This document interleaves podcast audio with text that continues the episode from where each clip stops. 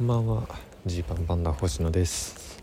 このラジオは100人の前では言わないけれど差し飲みだったら言うかもしれない話をお届けしている差し飲みラジオです。やばい眠いです。ちょっともう今日は無理。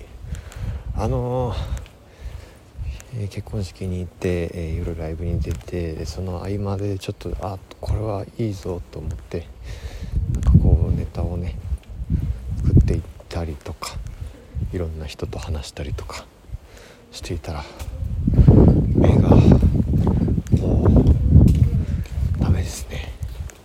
たまになるんですけど目の周りがもうなんかだるくなってしまってもうこれ以上無理みたいな。